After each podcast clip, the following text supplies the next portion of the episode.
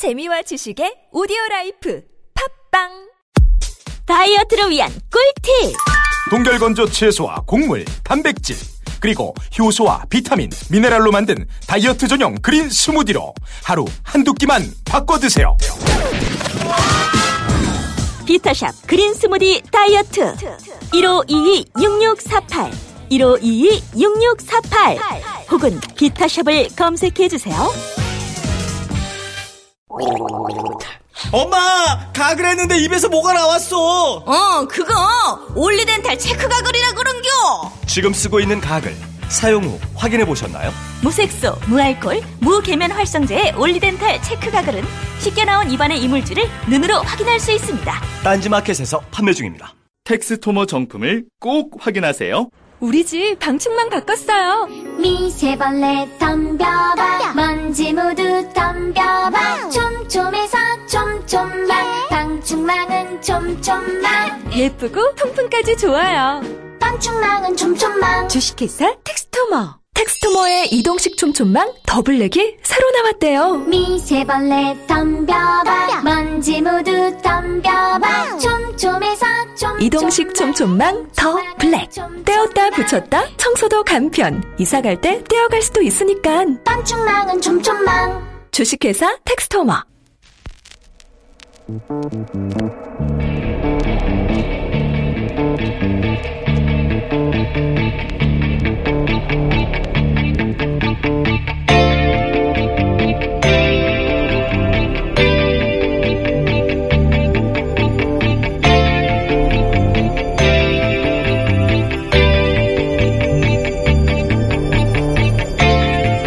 안녕하세요, 김원준입니다.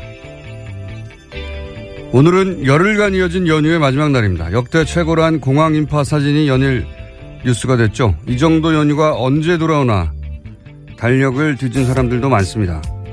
2025년 그리고 2034년 그 다음이 2044년, 앞으로 8년, 17년, 27년을 기다려야 합니다. 1년 중 열흘 연속 쉬는 날이 앞으로 27년간 3번밖에 안 된다는 사실, 뭔가 크게 잘못됐다 생각 들지 않으십니까? 한 조사에 따르면 세계 주요 28개국 연차 휴가 평균 사용일 조사에서 7년 연속 세계 꼴찌를 기록한 게 우리나라입니다. 유럽 대부분 국가들은 25일에서 30일 수준, 홍콩, 인도, 싱가포르 같은 아시아권도 15일 정도. 조사 대상 중 오로지 우리나라만 한 자리 수입니다. 프랑스는 연차가 아니라 연속 휴가를 1년 최소 12일 법적으로 보장하고 있죠. 최소가 매년 12일입니다. 열심히 일한 당신 떠나라 하는 광고 문구가 몇 년 전 유행했었습니다. 휴가를 떠나는데 그동안 열심히 일을 했다는 핑계가 필요했던 거죠. 그런 핑계는 없어도 됩니다. 사람에게는 고용관계를 벗어나 김이사, 박과장, 이대리가 아니라 한 사람의 자연인으로 돌아가 쉴 수 있는 권리가 마땅히 있어야 하는 거죠. 유사일에 그 권리가 없는 자들을 우리는 노예라고 불렀습니다. 휴가 제도에 국가 단위의 전면적인 개선이 필요하다. 김원준 생각이었습니다.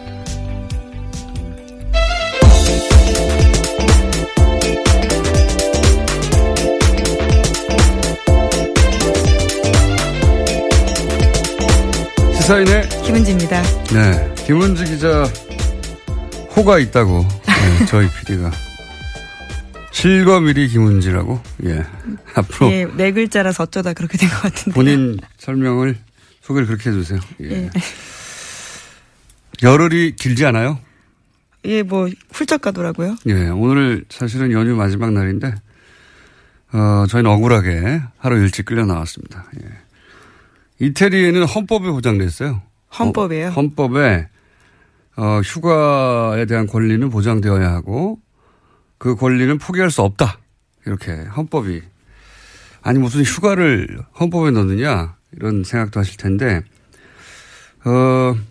저는 휴가에 대한 우리나라의 이제 일반적인 인식 수준을 바꿔야 된다고 생각을 하는 게, 열심히 일한 당시 떠나라 굉장히 성공적인 가표였잖아요. 많은 사람들이.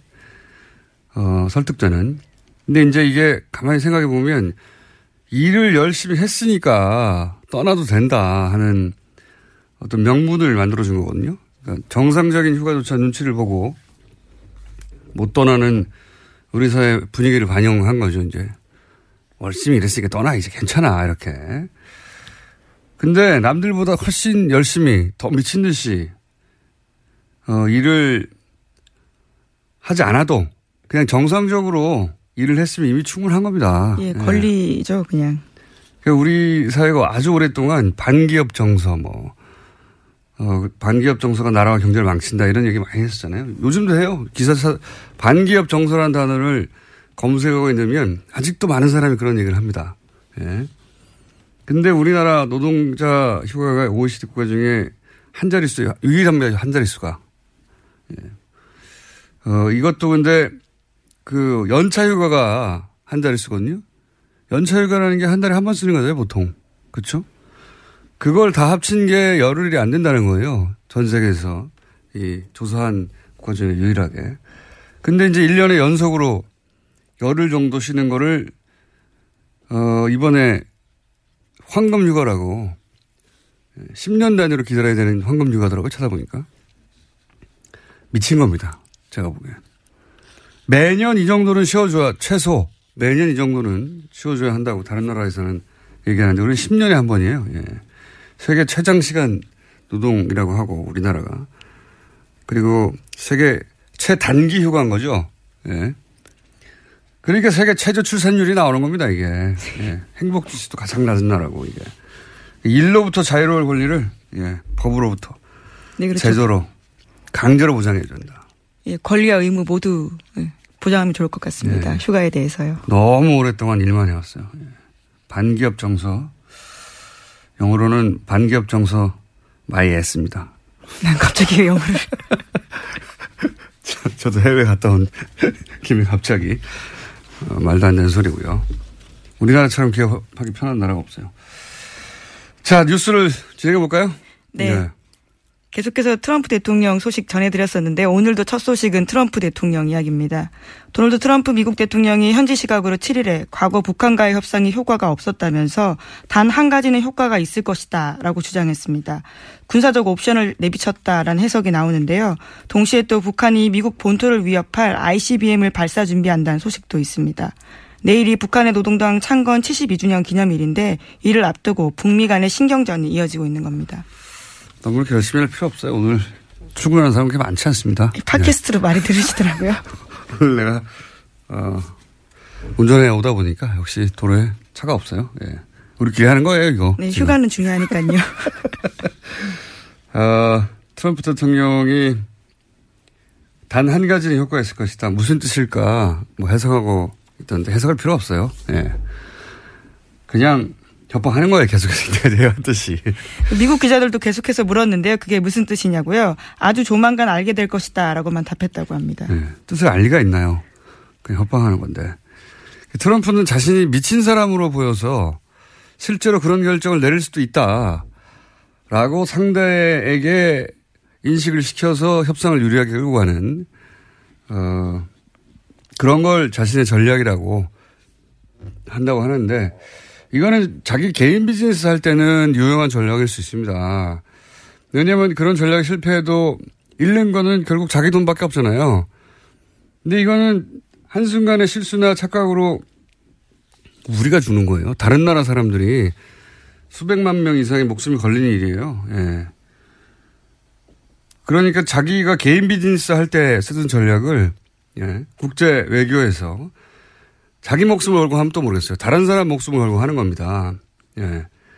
이런 정신 상태를 가진 사람의 트윗을 뭐 하루가 멀다 하고 중계하면서 거기 무슨 대단한 전략, 그런 게 있는 것처럼 해석을 하는데 없어요, 그런 거. 미국 대통령이니까 무슨 대단한 철학과 정신과 전략이 있을 것만 같다고 착각하는 거죠. 예. 그냥 장사꾼이 평생 자기가 하던 대로 국제 얘기를 하는 겁니다. 다른 사람 생명을 판도를 걸고. 네. 같은 비판을 소설가 한강 씨가 뉴욕타임스에다가 기고하기도 했습니다. 제 기고는 왜 안 받을까요? 이건 우리 언론은 이걸 생중계할 게 아니라 끊임없이 비판하고 압박을 해야 돼요. 아니 우리 생명을 걸고 자기 판도를 걸든가. 우리나라 국민들의 생명을 걸고 자기가 왜 이런 도박을 하는 겁니까? 그걸 무슨 대단한 국제적인 전략과 정신이 있는 것처럼 이렇게 중계하고 무슨 의도일까? 바보 같은 짓이에요. 바보 같은 짓. 이런 거를 우리 언론들이 그 뒤에 깊숙한 위대한 전략이 있는 것처럼 중계하는 것은 관종이라니까요. 자기 장사하던 기법대로 국제회의를 하는 겁니다. 홍군형을 내야 됩니다. 이건. 자, 오늘은 휴일이니까 널널하게. 자, 다음 뉴스는요. 네, 또 눈에 띄는 소식이 있는데요. 미국 국무부가 다음 달 미국에서 열리는 역도 세계선수권대회에 북한 선수들 비자 신청이 가능하다라고 밝혔습니다.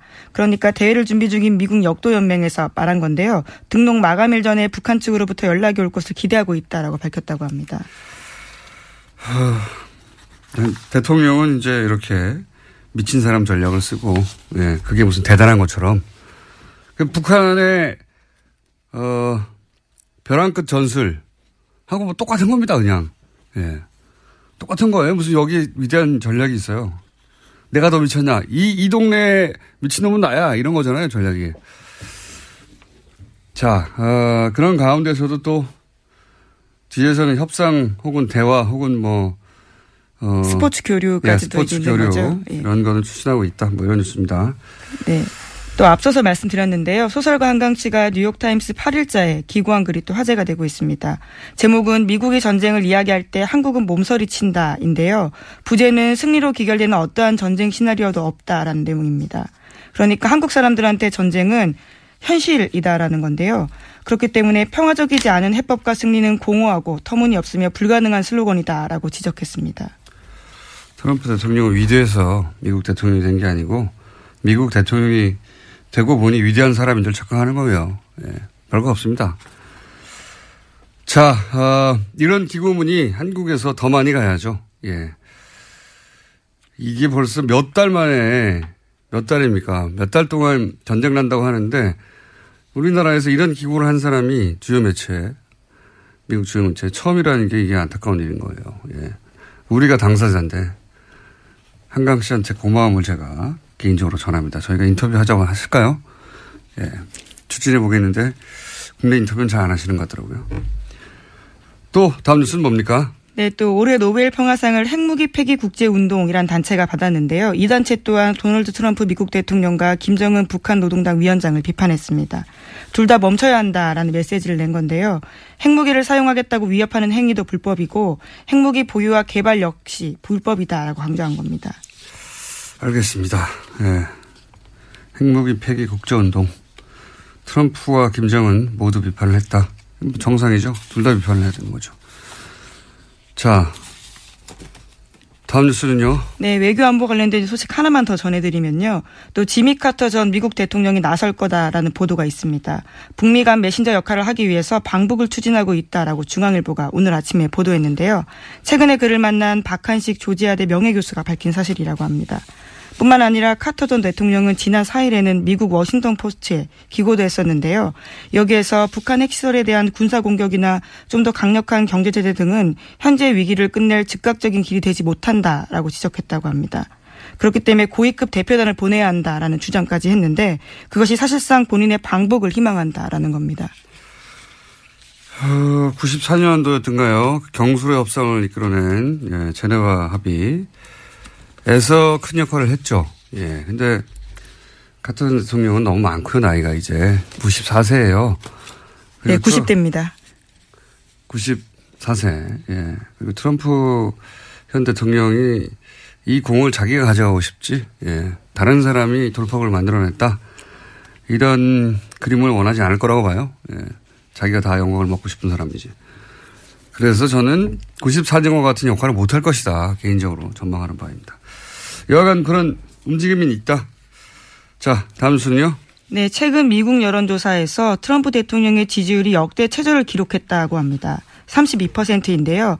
AP통신의 분석에 따르면 트럼프 대통령은 연일 북한과 말폭탄을 교환하고 백인 우월주의자들의 공감하는 모습을 보이면서 지지율이 급락하고 있다라는 겁니다. 32%도 많네요. 예. 네, 국정이 올바른 방향으로 나아가고 있다고 답한 사람은 24%였다고 합니다. 그러니까 지지를 하지만 지금은 잘못 가고 있다라고 생각하는 사람은 더 많다는 얘기네요. 예. 32%. 미국 대통령이 30%로 떨어지는 건 굉장히 드문 일이거든요. 네. 자, 지지율은 계속 떨어지고 있다. 다음 수는요? 네, 국정원 소식도 전해드리겠습니다. 이명박 정부 시절 국가정보원이 이번에는 김대중 전 대통령의 노벨평화상 수상을 취소해달라는 청원 계획을 세웠다라는 겁니다. 현재 이와 관련해서 검찰이 수사에 나섰습니다. 이건 진짜 이명박 정부 시절에 이 전 대통령이 노벨평화상을 받았는데 이걸 취소해달라고 하는 국제사회에 청원. 이야기하겠다라는 네. 거죠. 혹은 뭐 노벨평화상 위원회가 있겠죠. 거기다가 취소해달라고 하는 운동을 하는 보수단체. 예, 관변단체와 모의를 했다라는 겁니다. 예, 모의를 했다는 거죠. 이게 실행이 됐을 수도 있죠. 됐을 수도 있고 당시 이와 관련한 합성사진도 돌았었는데 그것도 역시 국정원의 작품이 아닌가 이런 의혹이 있다. 네, 노벨평화상이 아니라 물리학상 받았어야 했다 이런 식의 합성사진이 있었다고 합니다. 당시에. 이 사안은 저희가 3부에서 김홍글 위원장 연결해서 이야기 나눠보겠는데 이게 진짜 감옥에 보내야 됩니다. 감옥에 다. 이런 계획을 세우고 서로 실행되지 않았다고 하더라도 이게 소위 말해서 진보 정권이 다시는 탄생하지 못하도록 하겠다는 보수 100년 집권 계획의 일환이었을 거라고 봐요. 예. 그래서 이전 이명박 노무현 시절에 이루어진 자기들이 보기에는 도달할 수 없을 것 같은 지점까지 도달한 거를 다 취소해서 진보 정권을 다 과거를 다 깔아뭉개려고 했던 거죠. 이런 계획을 관변단체에서 세우는 것도 웃기는 일인데 예. 김대중 전 대통령을 좋아하지 않을 수도 있어요. 그래도 노벨평화상은 진보 보수를 떠나서 굉장히 국가적인 큰 일입니다. 좋아하지 않을 수는 있는데 이게 국정원이 나서서 그런 수상 취소될 리는 없지만 그런 계획을 세웠다는 자체가 이건 상상하기 힘든 제가 말했지 않습니까? 설마에서부터 출발한다고. 보통 합리적 사고를 한다고 하는 분들은 설마에서 끝나거든요. 설마를 넘어가면 자신이 합리적이라는 소리를 듣지 못할까 봐. 비합리적이라는 소리 들을까 봐. 공작은 설마에서부터 출발한다. 다시 한번 실감하게 되는 이야기고 뉴스고. 3부에서 저희가 좀 자세히 다뤄보겠습니다. 다음 뉴스는요? 네, 민병주 전 국정원 심의전단장이 최근 검찰 조사에서 한 발언이 나왔습니다. 어버이연합을 특별관리하면서 추선희 사무총장도 직접 만났다라고 진술했다고 JTBC가 어제 보도했는데요. 민 전 단장은 어버이연합을 유별나게 챙긴 원세훈 전 원장 지시로 직접 만나게 되었다라고 진술했다고 합니다. 저는 이 정도 되면 예, 국정원 1급 국장이 어버이연합을 만났다는 거잖아요. 그것도 이전 뉴스에 하면 10여 차례 정도 만났고 그때마다 돈을 줬다는 거고. 그렇죠. 예. 어버이연합의 추선희 사무총장은 자신은 국정원인 줄 모르고 만났다. 네, 중소기업 사람인 줄 알았다라고 주장했죠. 말도 안 되는 소리를 했는데. 근데 이 정도 되면 말이죠. 국정원 1급 국장이 한 번도 아니고 이렇게 10여 차례를 만났다는 걸 보면 어버이연합이 자생적으로 생기자 이에 국정원이 접촉한 게 아니라 국정원이 애초부터 어버이연합 자체를 탄생시킨 거 아니냐. 저는 이런 의구심을 가질 단계다 이제. 예, 그런 생각이 듭니다. 사실 추선희 사무총장에 대해서 여러 가지 의혹들이 과거로부터 있었고 어버이연합에 대해서도 이거 돈 어디서 났냐. 여러 차례 추궁이 있었죠. 그래서 제가 기억하기로는 한겨레 신문에서 관련 기사를 쓰니까 어버이연합 몰려와가지고 통장 계좌 흔들면서 이거 다 자발적으로 모은 돈이다. 그러면서 격렬한 시위를 했었죠. 예. 어딜 가시더라도 격렬하게 시위하십니다. 근데 당시 이제 그 언론사 앞에서 굉장히 격렬한 시위를 했었는데 그 격렬한 시위 자체를 저는 국정원이 뒤에서 또 사주한 것이 아닌가 이 부분도 왜냐하면 본인들이 드러날까봐 아예 최전선에서 막는 거죠. 이것도 의심을 가지고 조사를 해봐야 된다. 어버이연합 자체의 탄생부터 저는 다시 뒤져봐야 된다. 그런 생각이 듭니다. 자생적으로 만들어진 게 아니라 애초부터 그렇게 만들어낸 거일 수도 있다. 자, 하나 정도 더 할 시간이 있습니다. 네, 어제 대한애국당에서 자칭 양심선언을 한다면서 기자회견을 했는데요. 최순실 씨 태블릿 PC가 주인이 따로 있다라는 주장을 한 겁니다. 박근혜 전 대통령 대선 캠프에서 일했던 신혜원 씨가 그 주인공입니다. 그렇군요. 이거를 이제 신혜원 양심선언이라고 하는 키워드로 보도가 됐는데, 일단 양심선언이 아니죠. 양심선언이라는 건 권력에 의해서 뭔가 부당하게 은폐했던 진실이 있는데 그거를 개인이 자신에 대한 어떤 불이익을 감수하면서 양심에 거리끼기 때문에 폭로하는 게 양심선언 아닙니까? 근데 태블릿 PC가 이제 폭로됐을 때 당시의 권력은 박근혜 대통령이었어요. 예. 박근혜 대통령이 태블릿 실제 주인이 신혜원 씨였는데 그걸 대통령 권한으로 덮었다. 그럼 지금 와서 양심선언을 할 수 있죠. 그게 아니고, 예. 당시 권력은 박근혜 대통령이었기 때문에 이게 양심선언이 되려면 박근혜 대통령이 최순실 씨에게 뒤집어 씌워야 되는 겁니다. 태블릿 PC가 신혜원 씨 건데. 예. 양심선언 아무데나 갖다 붙이면 안 돼요. 예. 또 지난 9월 달에요. 재판 증언도 나왔습니다. 김한수 전 행정관이 태블릿 PC 사용자인 최순실 씨가 맞다라고 증언한 바도 있습니다. 개통한 사람인데요. 이 사람은. 기자회견을 보니까 본인의 것도 확실하다고 주장한 게 아니에요. 보니까. 기자회견 내용을 보니까 당시 이제 김모 행정관이 2대의 태블릿 PC를 개통했는데 뭐 지금 나온 전화번호나 문서나 또 캠프에서 대선 캠프에서 같이 일했던 동료 사진이 나온 걸로 봐서는 자신이 속했던 대선 SNS 팀에서 사용한 태블릿 PC로 보였다라고. 예, 이건 양심선언이 아니라 100번 양보해도 신혜원 씨가 일방적으로 주장을 했다 이렇게 보도해야 되는 겁니다. 어떻게 신혜원 씨의 양심선언이에요 이게. 예. 당시 신혜원 씨가 이건 자기 거라고 주장하려고 했는데 박근혜 대통령이 막았다는 겁니까 이게? 예, 말도 안 되는 단어를 갖다 붙여요 여기다가. 그리고 태블릿이 당시 검찰에 수여하면 최순실 씨의 동선과 일치한다는 거 아닙니까? 로그인이나. 심지어 독일까지 따라갔다는 거죠. 사행 기록이. 네. 그러니까 신혜원 씨, 그 태블릿 신혜원 씨 것이 맞으면 신혜원 씨가 최순실 씨와 함께 독일에 동행한 겁니다. 그러면은 양심선언할 주체가 아니라 조사의 대상이 되는 거예요. 예. 신혜원 씨도 독일에 왜 갔어? 이렇게. 혹은 출입국 기록이 없으면 그럼 밀입국하거나 밀출국을 한 거예요. 조사 대상이 되는 거예요. 이건 박근혜 전 대통령을 구해내고자 하는 예, 친박 세력 구속기간 연장이 내일인가 결정되죠? 예, 내일입니다. 예, 그 기간 연장을 막아버리는 양심선언이 아니라 일종의 절규 같은 거죠. 예. 절규라고 봐야 됩니다.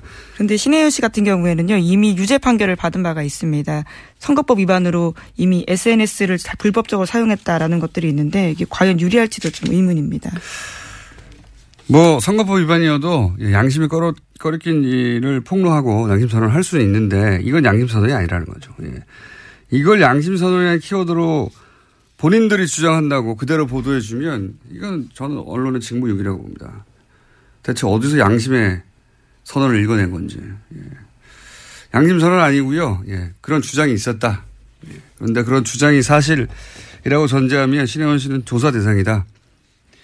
그리고 신혜원 씨가 어떻게 최순실 씨와 독일을 동행했다는 건지 혹은 뭐 거기 찍힌 최순실 사진은 그럼 옆에 앉아서 찍었다는 건지 가족 사진도 조사의 대상이 되는 거죠. 물론 뭐 이게 사실로 밝혀질 확률은 제로에 가깝다고 저는 보긴 합니다만 그런 주장은 있었고 어제 크게 보도가 되고 검색어도 올라왔고 그죠? 화제가 되긴 했었습니다. 하지만 양심선언은 아니다. 예, 정확히는 신혜원 씨가 속한 단체에 대해서 이야기한 겁니다. 선거법 위반 부분요. 어쨌든 양심선언이라고 보도한 자체가 저는 이게 언론의 직무유기라고 봅니다. 여기까지 할까요? 예. 네.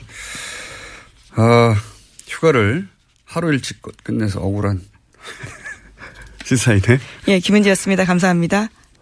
아, 또 떨어졌어. 너 또 입사시험 봤어? 아니, 차량용 핸드폰 거치대 말이야. 여러 개 사봤는데 실패의 연속이야. 떨어지고 시야 가리고 운전석에서도 뭐 알고 뭐 좋은 거 없을까? 싼 것만 찾으니까 그렇지. 제대로 된 거 하나 사서 편리하게 쓰는 게 더 낫지. 그런 게 있어? 그럼 있지. 1, 2, 3 할 때 2, 힘 세다 할 때 힘, 2힘. 2힘? 2배로 힘이 세다는 건가? 네이버 검색창에 투힘을 검색해보세요.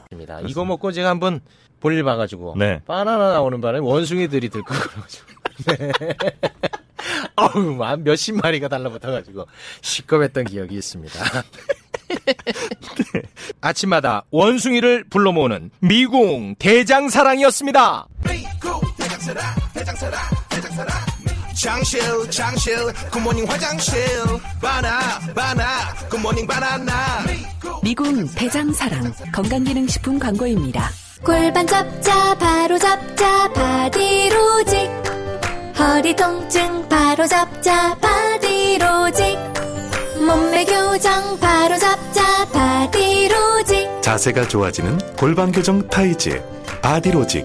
검색창에 골반 교정 바디로직. 삐딱한 남성 골반 허리에도 역시 바디로직입니다. 바디로직의 효과를 못 느끼셨다면 100% 환불해드립니다. 자세한 환불 조건은 홈페이지를 참조하세요.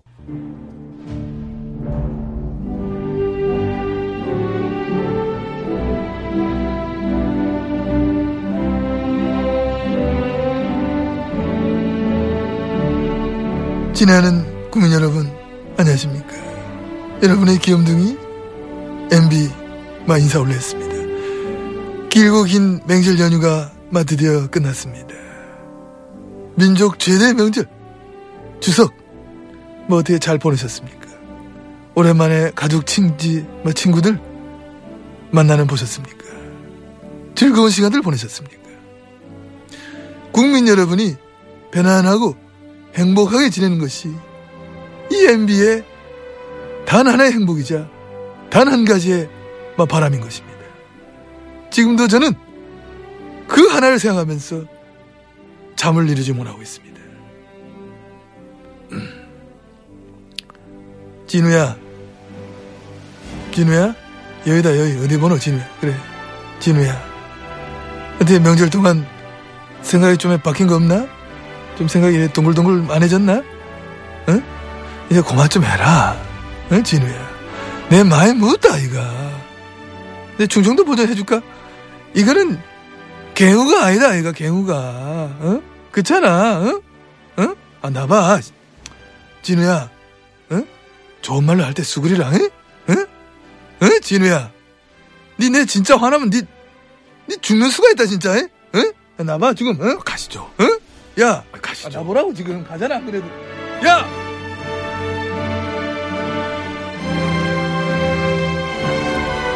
자, 주진우 기자, 안원구 전, 너무 길어요. 대구지방국세청장님 나오셨습니다. 안녕하십니까.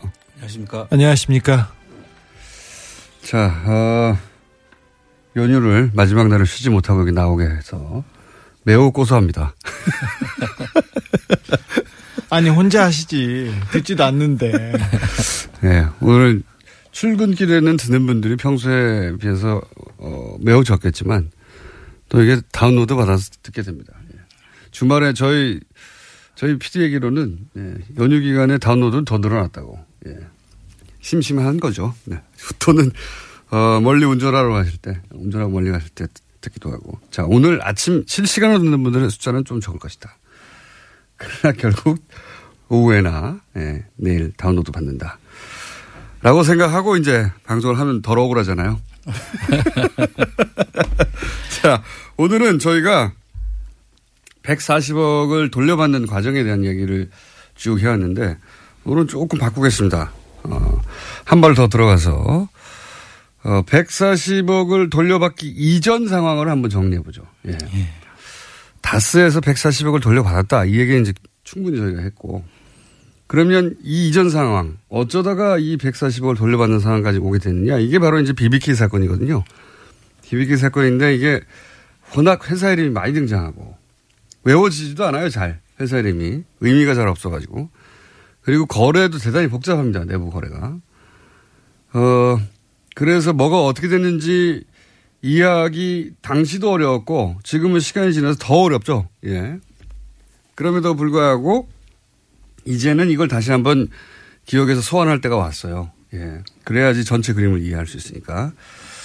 자, 그러면 제가 이제 기본 정리를 할 테니까 중간에 청장님과 조 기자가 끼어들어서 사건과 관련한 내용들을 좀 더 명확하게 예, 해 주십시오. 우선 김경준 씨와 이명박 당신의 씨라고 해야 되겠네요. 예. 예, 그때는 공직자가 아니었기 때문에 BBK라는 투자 자문회사를 설립합니다. 99년의 일입니다. 그리고 김경준 씨를 이명박 씨가 어떻게 알았는가에 대해서는 이야기가 많죠. 네. 둘이 주장이 서로 다르죠. 네. 누나가 소개를 해줬다라는 설도 있고 누나는 상관이 없다라는 설도 있습니다. 예. 하지만 이명박 씨하고 에리카 김 씨는 그 당시에는 굉장히 특별한 관계였습니다. 그러니까 그때 당시 알고 있었다는 이야기는 분명한데 그래서 소개를 해줬는지 아닌지는 중요한 포인트는 아닌데. 네. 김경주 씨는 극구 부인하고 있습니다. 네. 보통 중요한 사안은 아니지만 이제 화제가 됐었습니다. 예전에. 자, 이 정도 언급하고 넘어가고요. 설립하는데 그래서 당시 대표이사가 김경준 씨가 되고. 예. 이 종잣돈이라기에는 굉장히 큽니다. 190억. 190억은 다스에서 나오는데 이 다스는 이제 여러 차례 언급했지만 이명박 전 대통령 참여 의혹이 있는 예. 회사입니다. 그러니까 돈은 다스에서 나오고 대표는 김경준 씨가 돼서 투자 자문회사를 설립을 합니다. 처음에 설립은 김경준 씨가 했어요. 그런데 네. 투자 그 회사를 만드는데 설립 자본금이 5천만 원이었어요. 맨 처음에는. 네. 근데 그러면 설립회사, 투자회사의 요건이 안 됩니다. 그렇죠. 그러니까 회사도 아니었는데 거기에 다스에 190억 그리고 네. 이명박 대통령들 지인들 회사에서 돈을 가져와서 600억에서 800억까지 투자를 받습니다. 네. 돈이 그렇게 갑자기 확 늘어납니다. 그러면서 이제 김경준 씨는 이 회사가 어떻게 내 회사냐라고 주장하면서 했던 얘기 중에 하나가 내가 삼성생명에 가서 어떻게 100억을 받아내고 네. 내가 하나은행에 가서 어떻게 돈을 받아내고 이런 한국의 투자자들로부터 내가 어떻게 돈을 받아내느냐.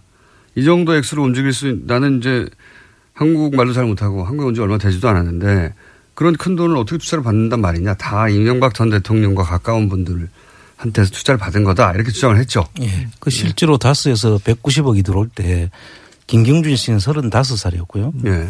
그 35살 된 사람이 처음 보는 사람 그 다스에 가가지고 예. 190억을 받아옵니다. 다스에 처음 만나서 받았다고 하죠. 네. 예. 다스에 방문했을 때 다스의 회장이 이상은 씨였는데 이상은 씨는 만나지도 않았고요. 다스의 돈을 투자했는지도 모르고 있었어요. 근데 그 당시 사장은 김성우 씨였는데 김성우 씨한테 지금 김성우 씨 옆에 있던 사람한테 지금 문자를 받고 있습니다. 근데 아주 젊고 멋쟁이 청년이 하나 와서 젊은 청년이다. 그냥 젊은 청년이고 옷맵시도 좋고 그냥 좋은 이미지의 청년이 와서 한 5분 정도 김성우를 만나고 그냥 갔다. 네. 그리고 190억 투자했다는 겁니다. 이게 네. 말이 됩니까? 190억이 아니고 19억도 아니고 1,900만도 그렇게 투자를 안 합니다. 모르는 사람인데요. 네, 당시 다스의 장부상 190억을 움직일 만한 여유가 없었어요. 이익도 훨씬 작았는데 사실 그런데 다스에는 돈이 많았대요. 그 당시에는. 그런데 장부나 그 명목상으로는 그 190억을 투자할 여력이 전혀 없는 회사였어요. 여력이 전혀 없었고요. 그 돈이 이제 263억 그 도곡동 땅 판 돈에서 나온 거죠. 나온 것으로 네. 지금 보고 있습니다. 그래서 도곡동 땅이 연결되어 있다고 계속 하는 거고. 네. 그래서 도곡동 땅 주인이 다스 주인이고 다스 주인이 BBK 주인이다라고 이제 계속 이야기가 돌고 있는 거죠. 네. 예. 십몇 년째 돌고 있는 거고요. 자, 그렇게 해서 190억이 들어가면서, 당시 인터뷰, 이제 회사 꼴이 맞춰 만들어졌는데, 당시 인터뷰를 보면, 언론 인터뷰를 보면, 선거법 위반으로 당시 이명박 씨가 피선거권이 박탈이 됐었어요. 예, 예, 박탈이 된 98년도 일이죠.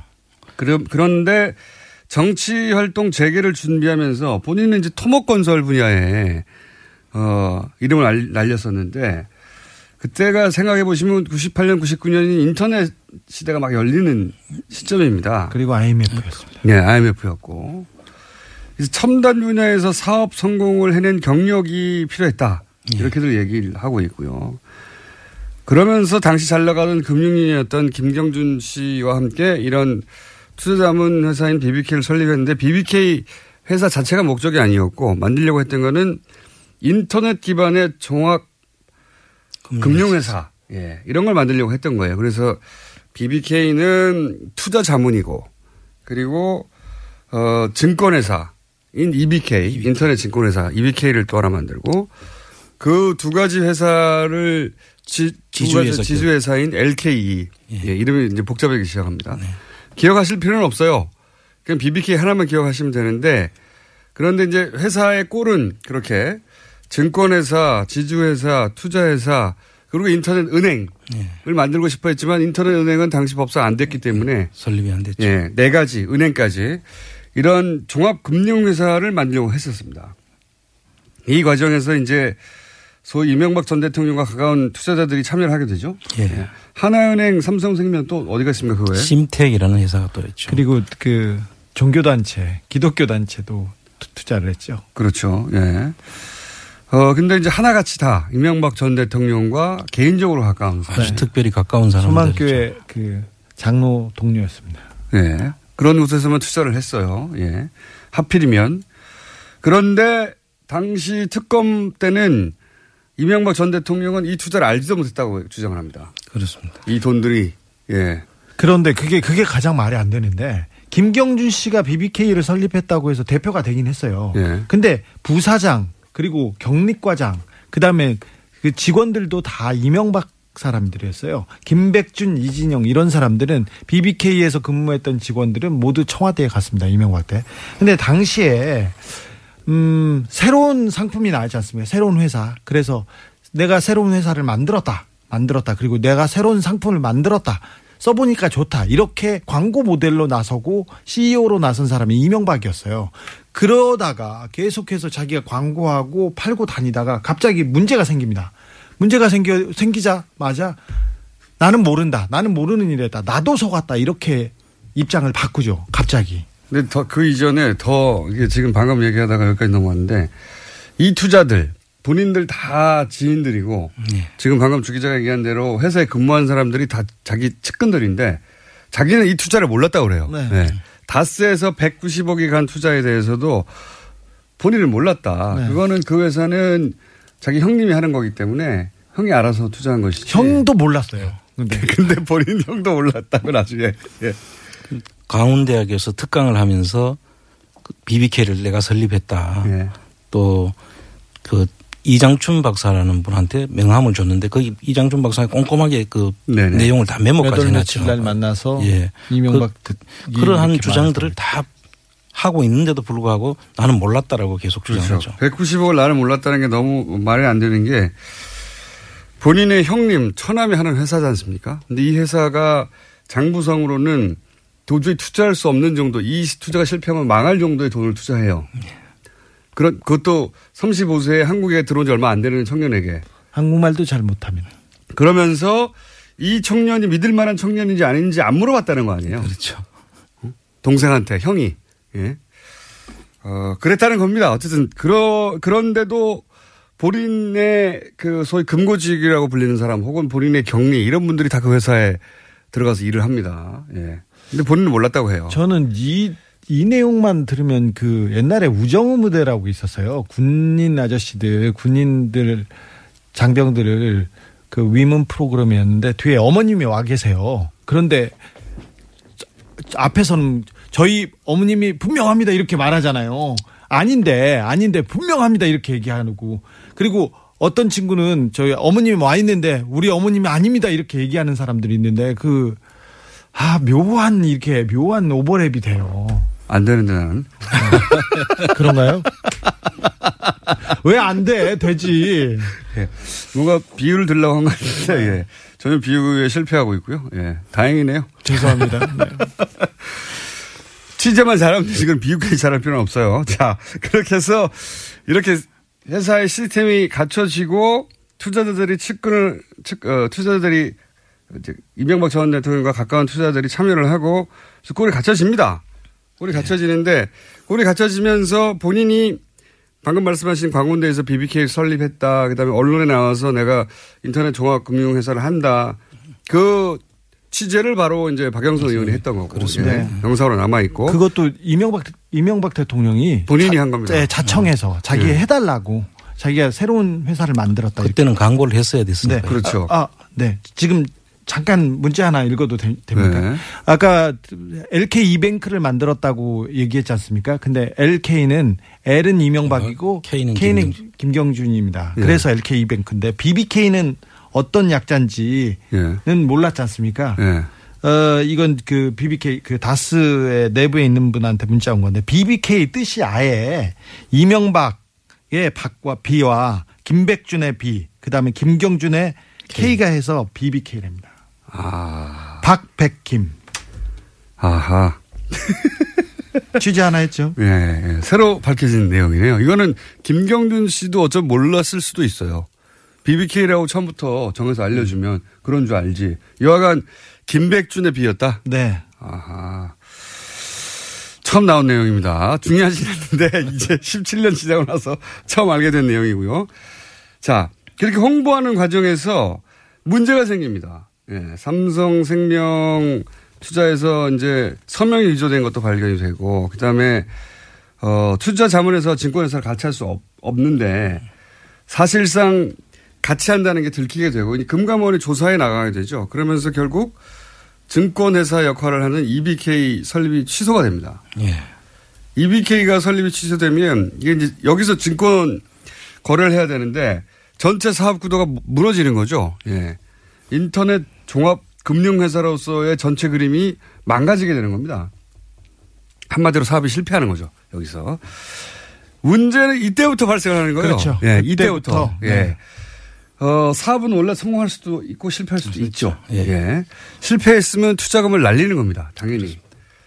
누구도 예외 없이. 그냥 그렇게 실패하고 끝났으면 큰 문제는 없었어요. 예. 그냥 자기들 돈 날리고 끝나는 거예요. 네네. 자세히 따지면 물론 문제가 전혀 없는 건 아닙니다. 따져보면 여기서 또 복잡해지는데 간단하게 요약하면 BBK, LK, EBK 이런 회사들은 다 각각의 자본금이 있어야 되는 회사죠. 세 개의 별도 회사니까. 근데 자세히 들여다보면 여러 계좌로 넣고 빼고 하는 방식으로 결국 다 같은 돈으로 세 회사를 만들어버립니다. 예. 예. 새 회사에 들어간 돈이 다 같은 돈이에요. 그때 여객펀드 마프를 이용하죠. 네. 마프라는 것도 등장하는데 그건 이제 저희가 심화학습할 때 나중에 다루기로 했고 한마디로 똑같은 돈이 세 개의 회사를 쭉 돌아가지고 세 개의 회사가 만들어졌고 이 세 개의 회사의 경리도 한 사람이에요. 좀 전에 주 기자가 언급했던. 그리고 이 세 개의 회사의 비품은 한 통장에서 샀습니다. 예. 같은 사무실을 썼고요. 예. 그래서 BBK와 LKE와 EBK는 주인이 같다는 얘기를 하는 겁니다. 예, 주인이 같고 복잡하게 생각할 필요가 없는 거죠. 예. BBK 주인은 다스의 주인이고 다스의 주인은 도곡동 땅의 주인이다. 이게 쭉 계속 연결되는 거라서 이름을 다 외울 필요가 없어요. 자, 여하간 사업이 실패하고 투자금을 날리면서 쫑 났으면 아무 문제가 없는데 예? 문제가 없는데 그냥 뭐 한 회사, 세 개 회사를 한 자본금으로 했네. 뭐 이 정도. 우리는 알 필요도 없는 금융당국이 이제 수사를 할 내용 정도가 불과했는데 이 투자금을 날리고 끝났어야 할 사업인데 이 투자금을 다 회수하겠다는 생각을 하는 겁니다. 아깝잖아요. 여기서부터 진짜 범죄가 시작됩니다. 이 투자금을 날렸어야 되는데 이걸 회수해야 되겠다는 생각을 이 BBK 사업을 한 사람들은 하기 시작하는 겁니다. 근데 방법이 뭐냐? 옵셔널 벤처스가 여기서 등장을 해요. 네. 옵셔널 벤처스는 뭐 대단한 게 있는 것 같지만 그냥 광은 창투라고 하는 투자사였어요. 거의 상장 폐지되기 직전에 있는 껍데기만 사서 광주은행이 소유하고 있던 계열사였죠. 네. 그래서 광은 창투라고 이제 불리는 것입니다. 이 광은 창투를 삽니다. 거의 상장 폐지되기 직전이었는데 그걸 그리고 나서 이름을 옵셔널 벤처스라고 바꿔요. 그렇게 바꾸고 나서 이 회사의 외국인들이 투자를 갑자기 하기 시작한다. 예. 이런 정보를 막 흘리기 시작하죠. 주가 조작의 시작입니다. 네, 주가 조작. 그러면서 주가 조작을 하려면 누군가 주식을 사야 되지 않습니까? 그렇습니다.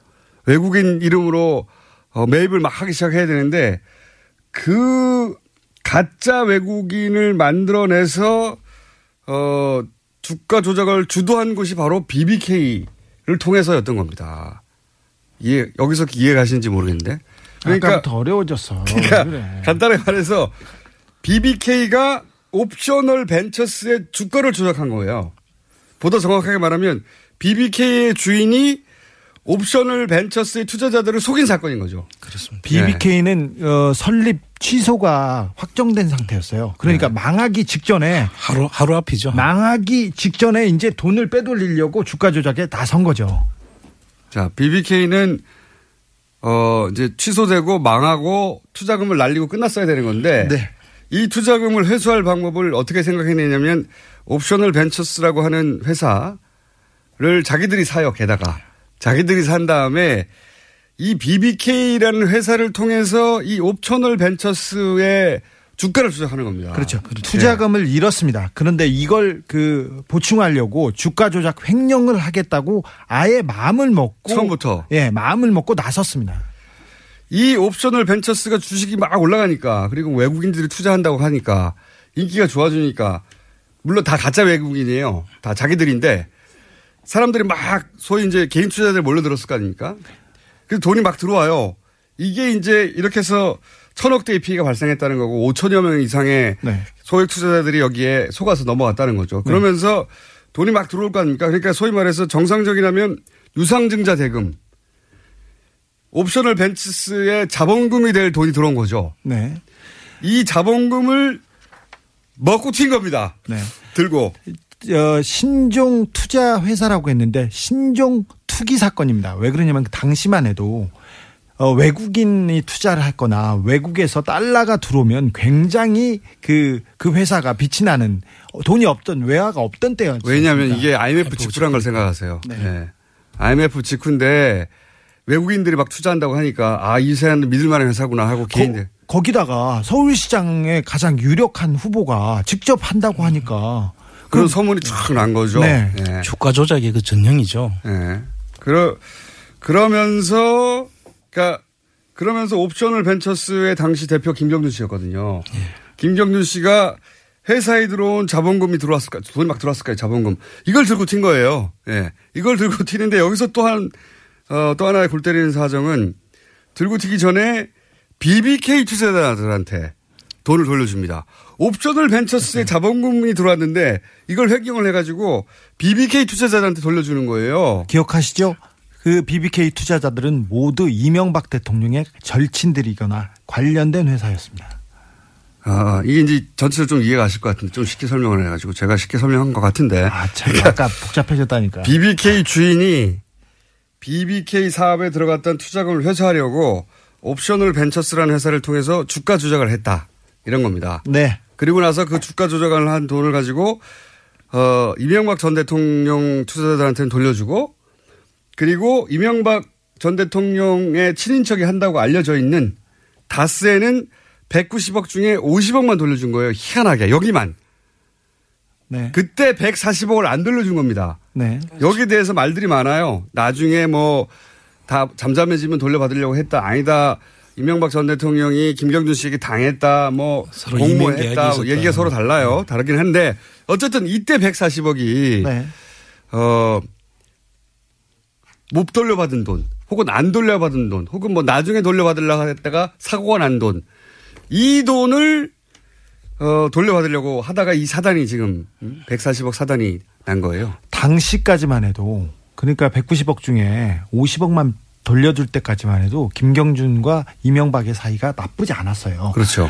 김경준 씨는 이 주가 조작 사건으로 검찰의 조사를 받았어요. 근데 나중에 위조 요건으로 도망갔죠. 미국으로 도망갔는데 그 검찰 수사를 받을 때도 이명박 씨한테 계속 물어봤고 조언을 받았습니다. 근데 주진우 기자 안원구 청장이었습니다.